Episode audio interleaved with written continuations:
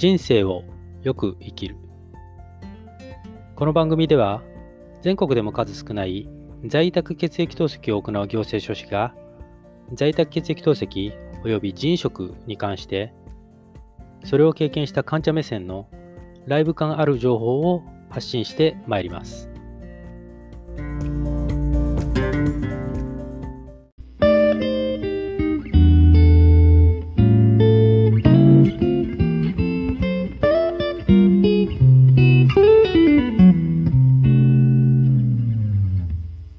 皆さん、こんにちは、こんばんは。おはようございます。人生をよく生きる。本日は2021年3月の31日水曜日になります。今日お話しするテーマ、在宅血液透析、並びに腎食に全く関係のないお話をします。一応私の身分としては、行政書士なんでね、一応。なので、えっと、明日から新年度ですよね。うん。で、行政書士試験って、毎年11月第2週目ぐらいに行われるのかな。まあ、まだ半年以上あるんでね。うん。まだまだ、えー、これからあがっつり勉強すれば間に合うでしょうというね、あの、現在の受験生の方々に、まあ、エールを送る、まあ、僭越ながらね、えー、私の行政書士合格体験記的なね、お話をしようかと思います。えっと、私ですけれども、2016年1度目は不合格でしたが、2017年に合格をしたと。行政書士試験に合格をしましたと。で、当時、まあ、合格した時にね、あの、各予備校から、その合格体験記を書いてくれませんかみたいな執筆依頼来るんですよ。あの、学校によってはね、少々謝礼がもらえたりするんですけど、まあ、自分がね、受験生の時に、当然合格体験記は読ませていただいてましたけれども、よくこう、自分のことを、よう書けるなっていう、そういう印象だったんですよ。だから、その自分がその書く立場になった時に、とても、うん、書けるメンタリティはなかったんですよね。その幾ばくかのね、謝礼をもらったとてね。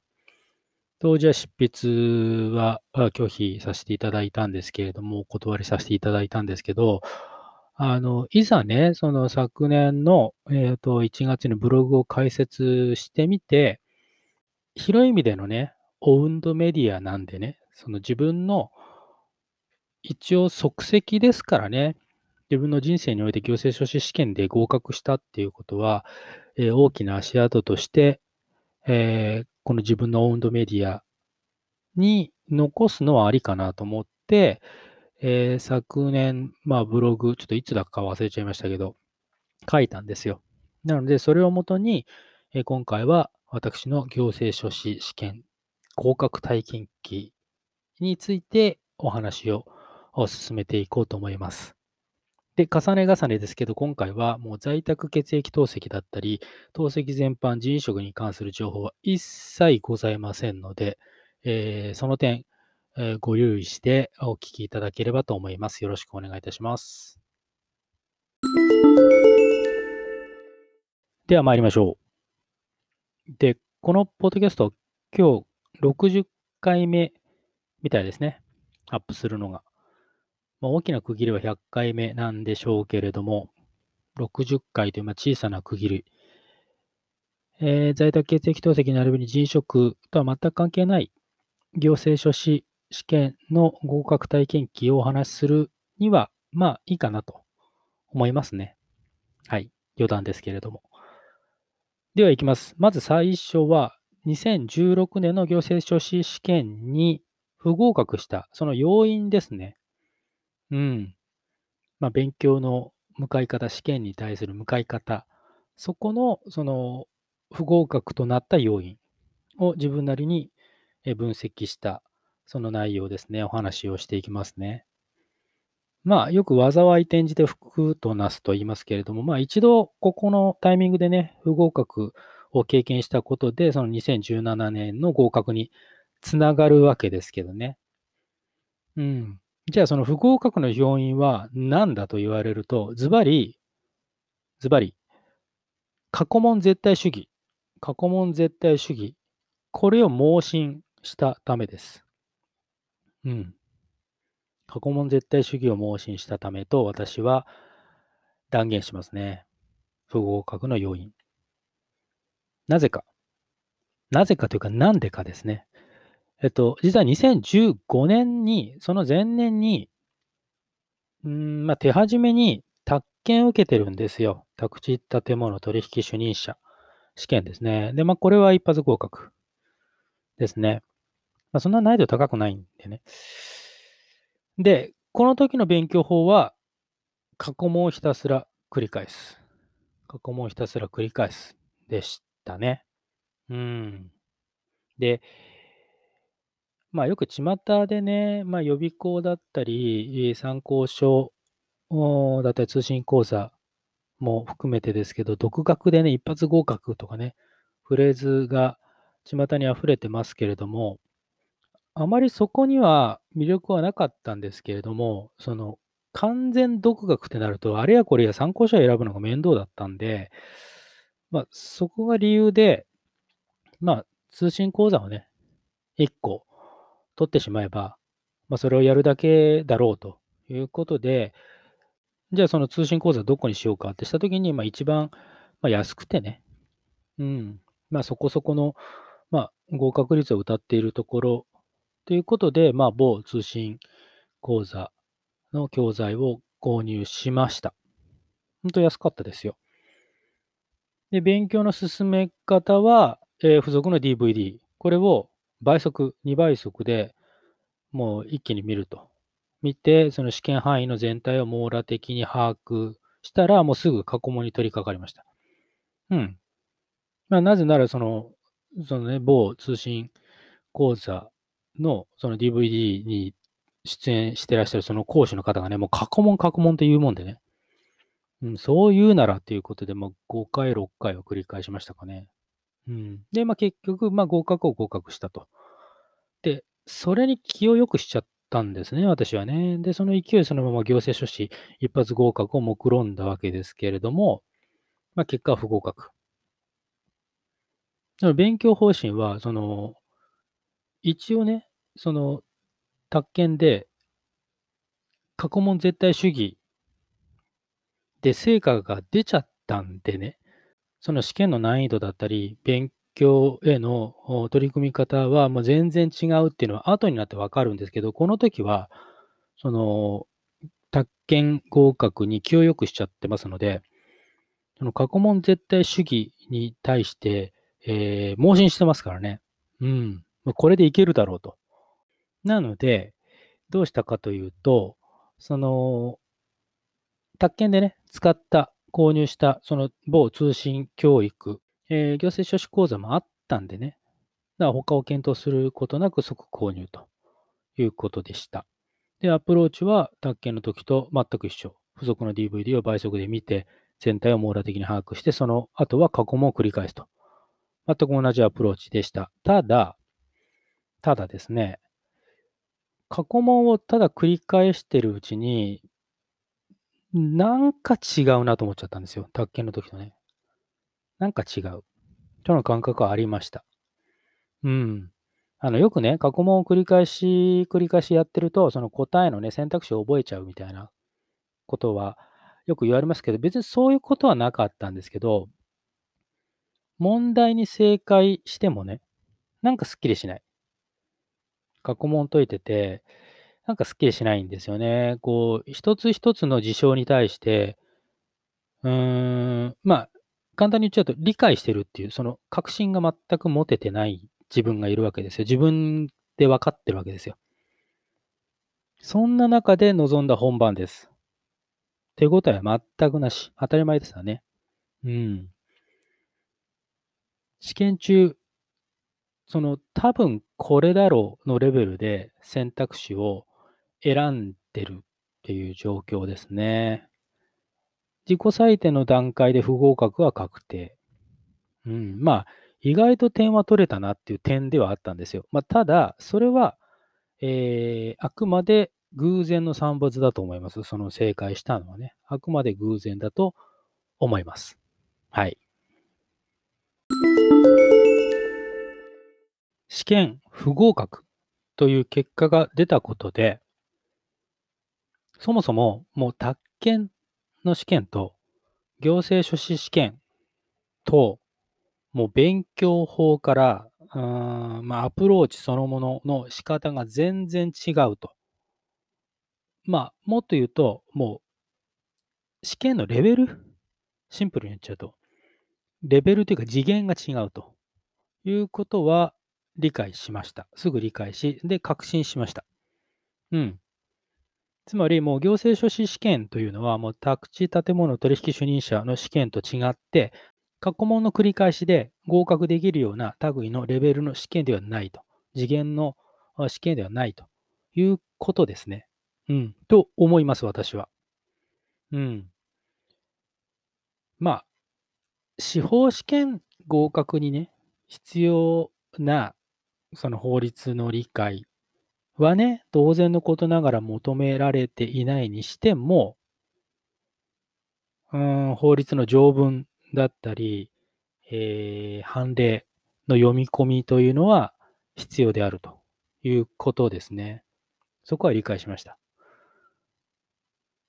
試験の問題文だったり、その選択肢に隠された出題者の意図を読み解くためにはね、ある程度、っていうかまあ単元ごとにあるね、うん、一つ一つの法律的事象そのものをある程度理解する努力はしないといけないなと感じました。うん。なので、過去問をね、何百回繰り返したとてね、受かるわけはないなと。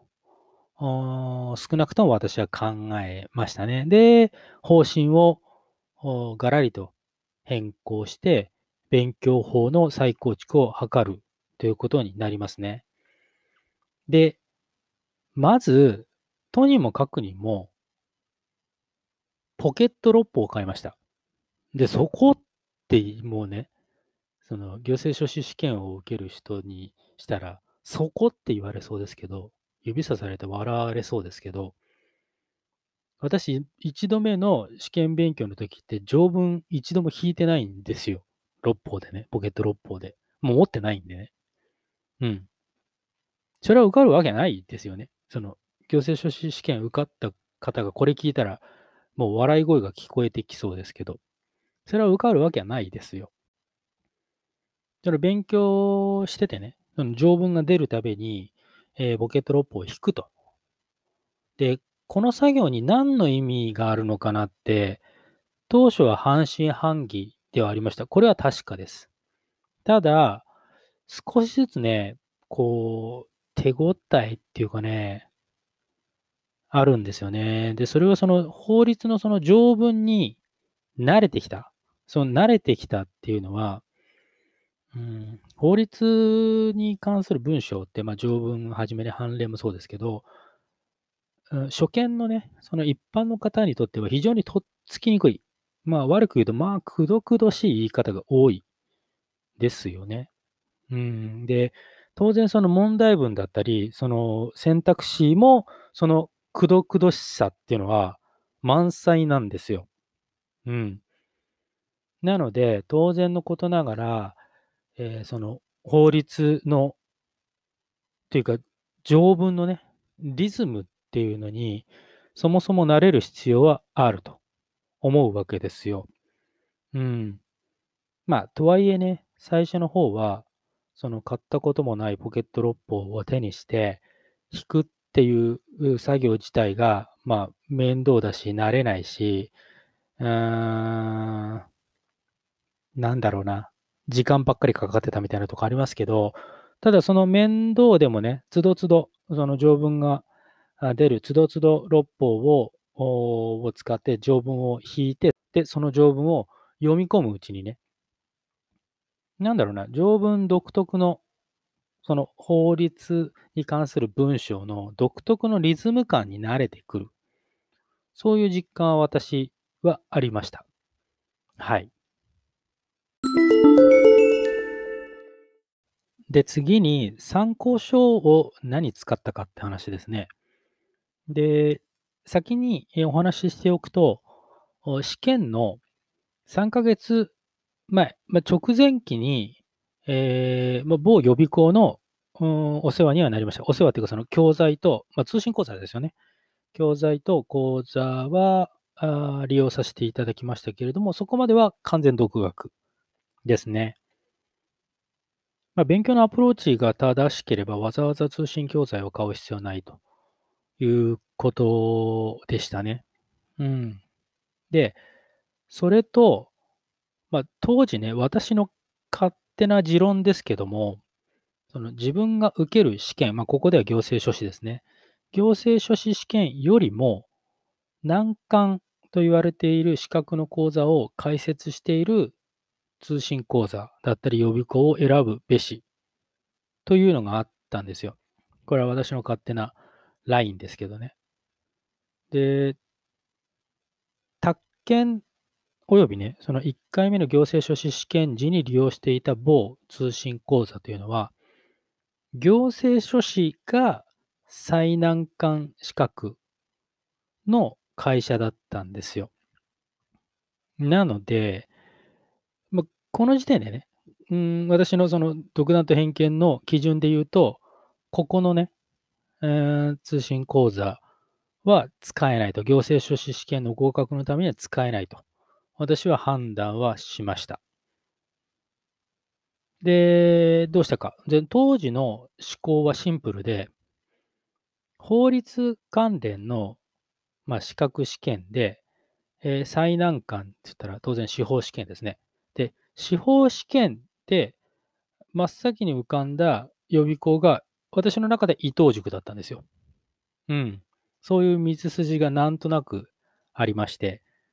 なので、えー、伊藤塾から出版されている司法試験対策用の教材。でその中で行政書士試験の科目分購入しましたね。うん。まあ、当時はね、それらを買っただけで試験受かった気がしたもんですよ。うん。私単純なんでね。買った教材。私には明らかにオーバースペックなものでした。一冊を読み切るだけでね、それなりの時間かかりましたしね。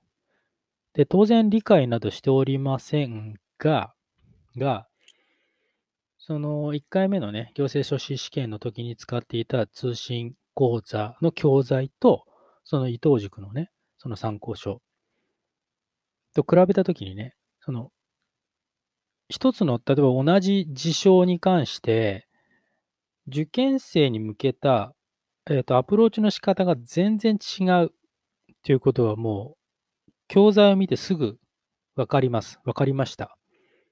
その、某、その通信講座にね、記載されている、その教材に記載されている内容というのは、その、法律的事象に関する結論だけなんですよね。その結論に至るその前提だったり理由付けっていう、その部分がまあ薄い薄い。今思うとね。当時はそう感じなかったですけど、薄い。で、これに対してその伊藤塾の参考書というのは、やはり司法試験対策用ですからね。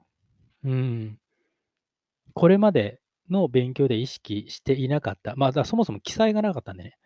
あの、意識しようがないんですけど、あの、それぞれのその法律的事象のその前提背景、その関連条文だったり、要件効果。これらがもう十分すぎるほど、十分すぎるほど記載されていまして、まあ、当然ね、理解はできないんですよ。理解できなくとも、うっすらね、その全体像は見えるようにはなってきていると。読んでるうちにね。そういった感じはありましたね。うん。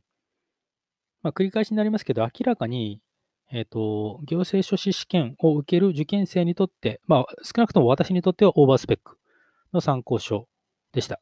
で、一周回すのに苦労しましたね。うん。そんな参考書をもう何周も回すっていうのは、うん、相当な時間と労力は費やすでしょうと。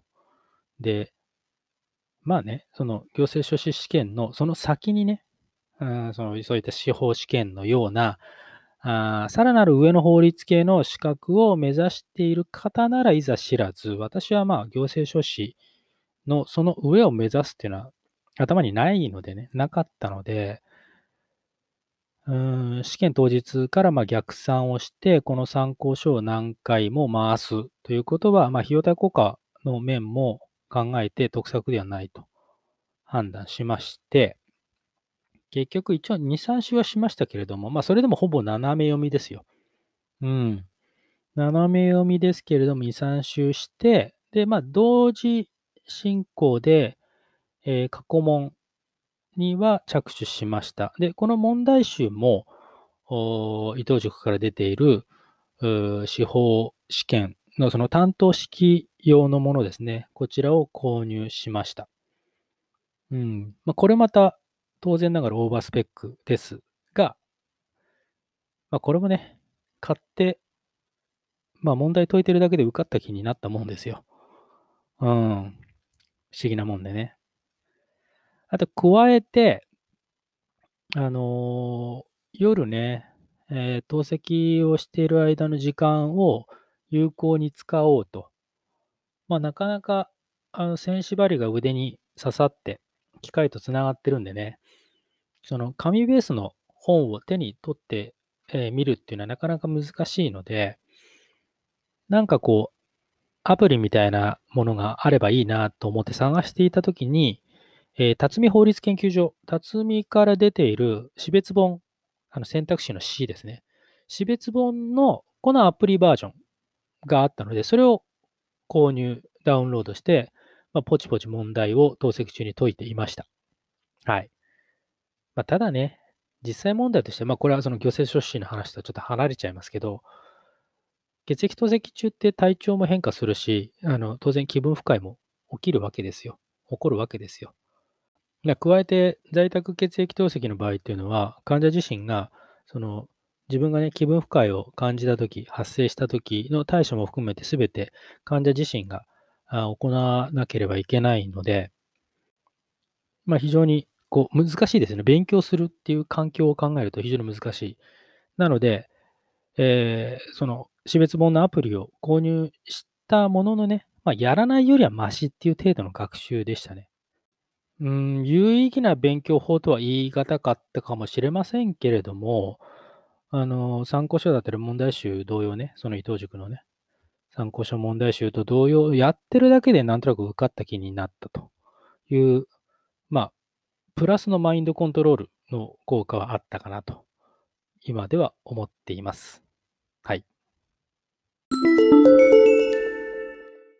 さてさて、えー独学で、えー参考書を選んで、えー読み込んで、で、問題集をやってきましたけれども、まあ、ぼちぼちと、過去問をやり出すわけですね。ちょっといつ頃かは忘れちゃいましたけれども。で、まあ、過去問をやってみてね、1回目の受験時と違って、答えを導き出すときに、多分これっていうことではなくて、これ、これ、こうだからこうっていうふうにね、えーアウトプットができている実感はありました、当時ね。ただ、なんだろうな、その、インプットした知識が、こう、分野分野といったふうに、点でね、うん知ってはいるものの、インプットされてはいるものの、こう、横断的っていうのかな。つまり、こう、知識が点であって、線になってないですね。で、ましてや面になってないですね。そういう実感もあったので、一方で。で、そう思った時が、まあ、ちょうどそれこそ試験、約3ヶ月前ぐらいですね。直前期と言われている時期ですね。で、各予備校も直前対策講座をリリースする頃ですね。まあ、ここまで独学で頑張ってきましたけれども、うんもうここはね、プロのまあ、いわば船に乗って自分でインプットした知識を試験で、あくまで試験で使える知識に消化してもらう、一段上げてもらおうと思ったわけですね。で、選んだのは、リーダーズ総合研究所の山田忠明先生の講義、直前講座をウェブ受講しました。山田講師、行政書士界隈では超超有名な先生ですよね。もともと伊藤塾で行政書士試験講座を長年担当されていた方。うん。です。なので、あまり悩むことはなかったですね。さすがにプロ。うーん、その道で超超有名っていうだけあって、さすがにプロと言いますか、もう山田講師のそのテキストが素晴らしい。で、もちろん講義も素晴らしいんですけどね。これまで断片的だったその点であった知識っていうのが、その山田講師のテキストと講義を聞いているうちに徐々にこう、つながりを帯びてくる感覚がありましたね。で、それを強く感じたのは行政法でした、行政法。行政手続法、行政不服審査法、行政事件訴訟法の各法律をもうこう単発でね、理解してもあまり意味がないと後になって思うわけですけど、まあ、勉強してるときはね、その単元ごと、その法律ごとにこう勉強するわけですけれども、試験で使える知識ってなってくると、そう、こう、それぞれをね、こう、横断的に理解していないと、使えないということですね。ある事象があって、それを起点に、その知識のその横と縦、こう両方ですね、横と縦のつながりっていうのをこう理解していないと全体の絵が自分の中で描けないし見えてこないっていうことですね。まあ、それでいて行政法というのは、まあ、行政書士試験で行政って名前がつくぐらいですから、行政書士試験全体の中で一番ウエイトを占める科目ですね。はい。他の科目、まあ、行政書士試験に限ってですけども、えー、行政法というのは、他の科目に比べて、森全体が見えて初めて木が見えてくるっていった要素が顕著なんですよね。顕著だと思うんですよ。なので、直前期に、えプロの方の船に乗っかったというのは結果として正解だった、大正解だったと思います。はい。まあ、繰り返しになりますけど、単なる点だった知識が線になってつながってきたわけですよね。まあ、そうなってくると、こう、これまで解いてきた過去問っていうのも、まあ、さらに違ったふうに見えてきましたね。まあ、例えで言うと、その、投手、野球でいうピッチャー。うん、そこの投手が各分野のこう着眼点だとしてね、その投手がね、その球種を変えて、いろんな球種を変えて投げ込んでくるわけですよ。うん。だけど、結局投げているのは同じ投手なわけですよね。つまり各分野の着眼点であるわけですよ。で、うんつまりそのバッターサイドとしては、まあ、受験生サイドからすると、そのボールの見極めっていうのが必要なわけですよね。結局、問われているのは同じ着眼点、同じ分野の着眼点、同じ投手、投げてるのは同じ投手なんだけれども、球種が変わってるんですよ。でも見え方が違うんですよね。問題の問われ方によってね。だそこをこうどう見極めるかっていう、その選球眼が必要になってくるわけですけど、うん、それがやっぱりこう、知識が点では難しくて、やっぱ線となってつながってなくちゃ見えてこないし、それがさらに面になってこないと、うん、その見極めは難しいですね。まあ、これがよく言う出題傾向をつかむっていうことなんだろうと思いますけどね。ただこの出題傾向をつかむっていうこのざっくりしたあフレーズは、過去問至上主義でね、ただ闇雲にこう過去問を何十回何百回繰り返しても、うーん、この出題傾向をつかむというこの選球眼っていうのは身につかないと少なくとも私は思いますし思いました。はい。まあ、とにもかくにも2度目の受験で行政書士試験には合格することができました。まあ、私は行政書士のその上を目指すことは頭にありませんと、先ほどお話はしましたけれども、まあ、実はね、その、まあ、過去のポッドキャストでもお話ししてますけれども、その中小企業診断士の一次試験も受験してるんですよ。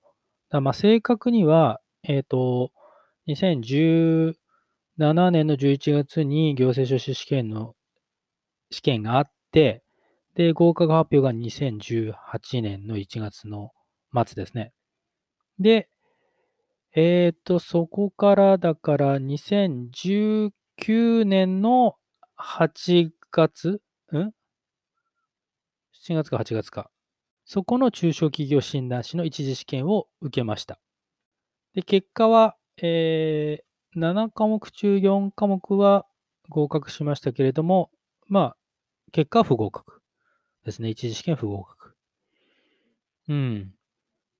行政書士試験の合格発表が、えー、その2018年の1月の末にあってからすぐ参考書を買い込んで勉強を開始しました。うん。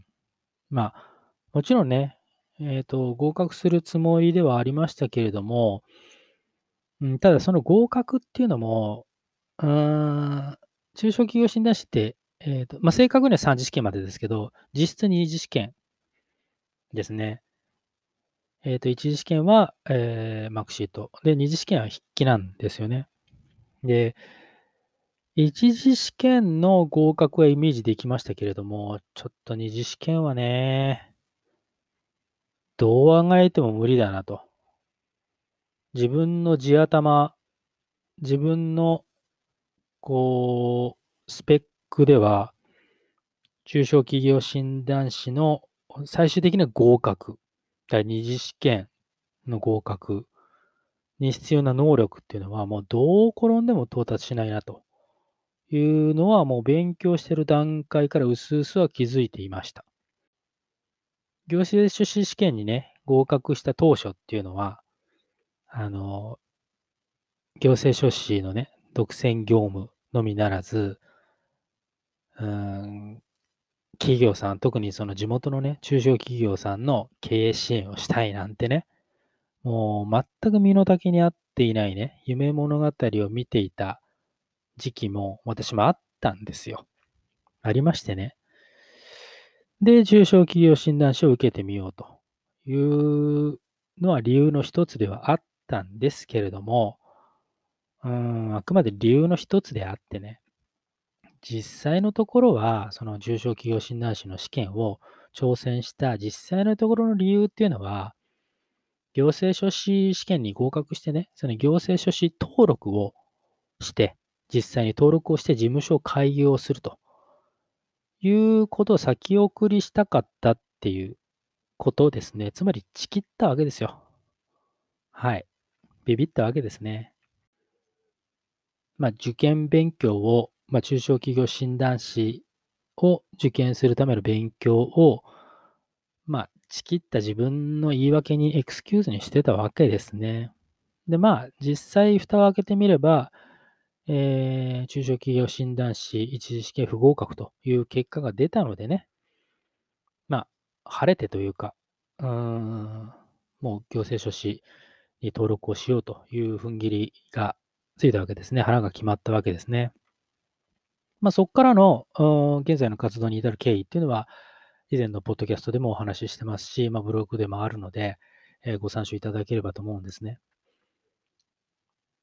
行政書士試験を勉強していた当時の私っていうのは、こう自分の体調のこともあってね、自信っていうものが全く持てていませんでした。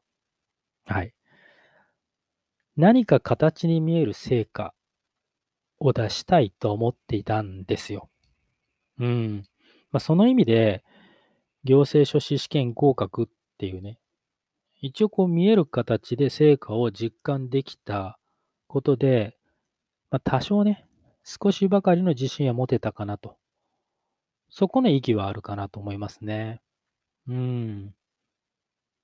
まあ、現在のね、その在宅血液透析、まあ、透析全般を含みますけど、うーんまあ、加えて人食に関しての経験したね、それを経験した患者目線でのライブ感ある情報を発信するっていう、その今の活動にね、行政書士試験で学んだ知識は全くと言っていいほど使えませんけれどもね。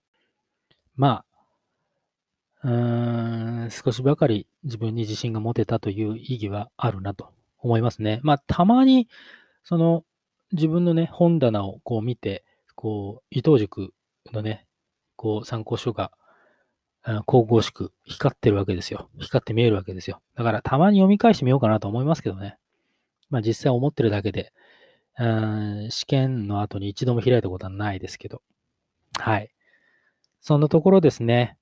えー、まあ、少しでも、現在の行政書士試験に向かわれている受験生の方の、まあ、何かヒントになればと思っております。思っていただければ幸いです。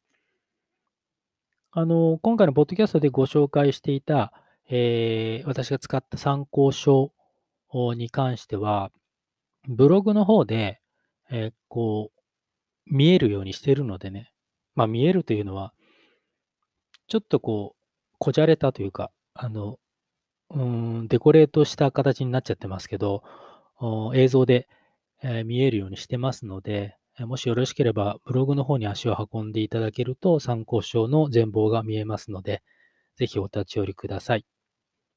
それでは今日も最後までお付き合いいただきましてありがとうございました。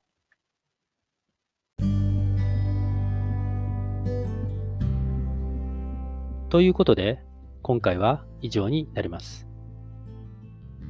この番組では引き続き、在宅血液透析及び人員食に関する患者目線での情報を発信してまいります。ブログ、人生をよく生きるも解説しておりますので、そちらもご覧いただければ幸いです。URL は https コロンスラッシュスラッシュキングダイ 2020-blog.com です。それではまたお会いいたしましょう。ご視聴ありがとうございました。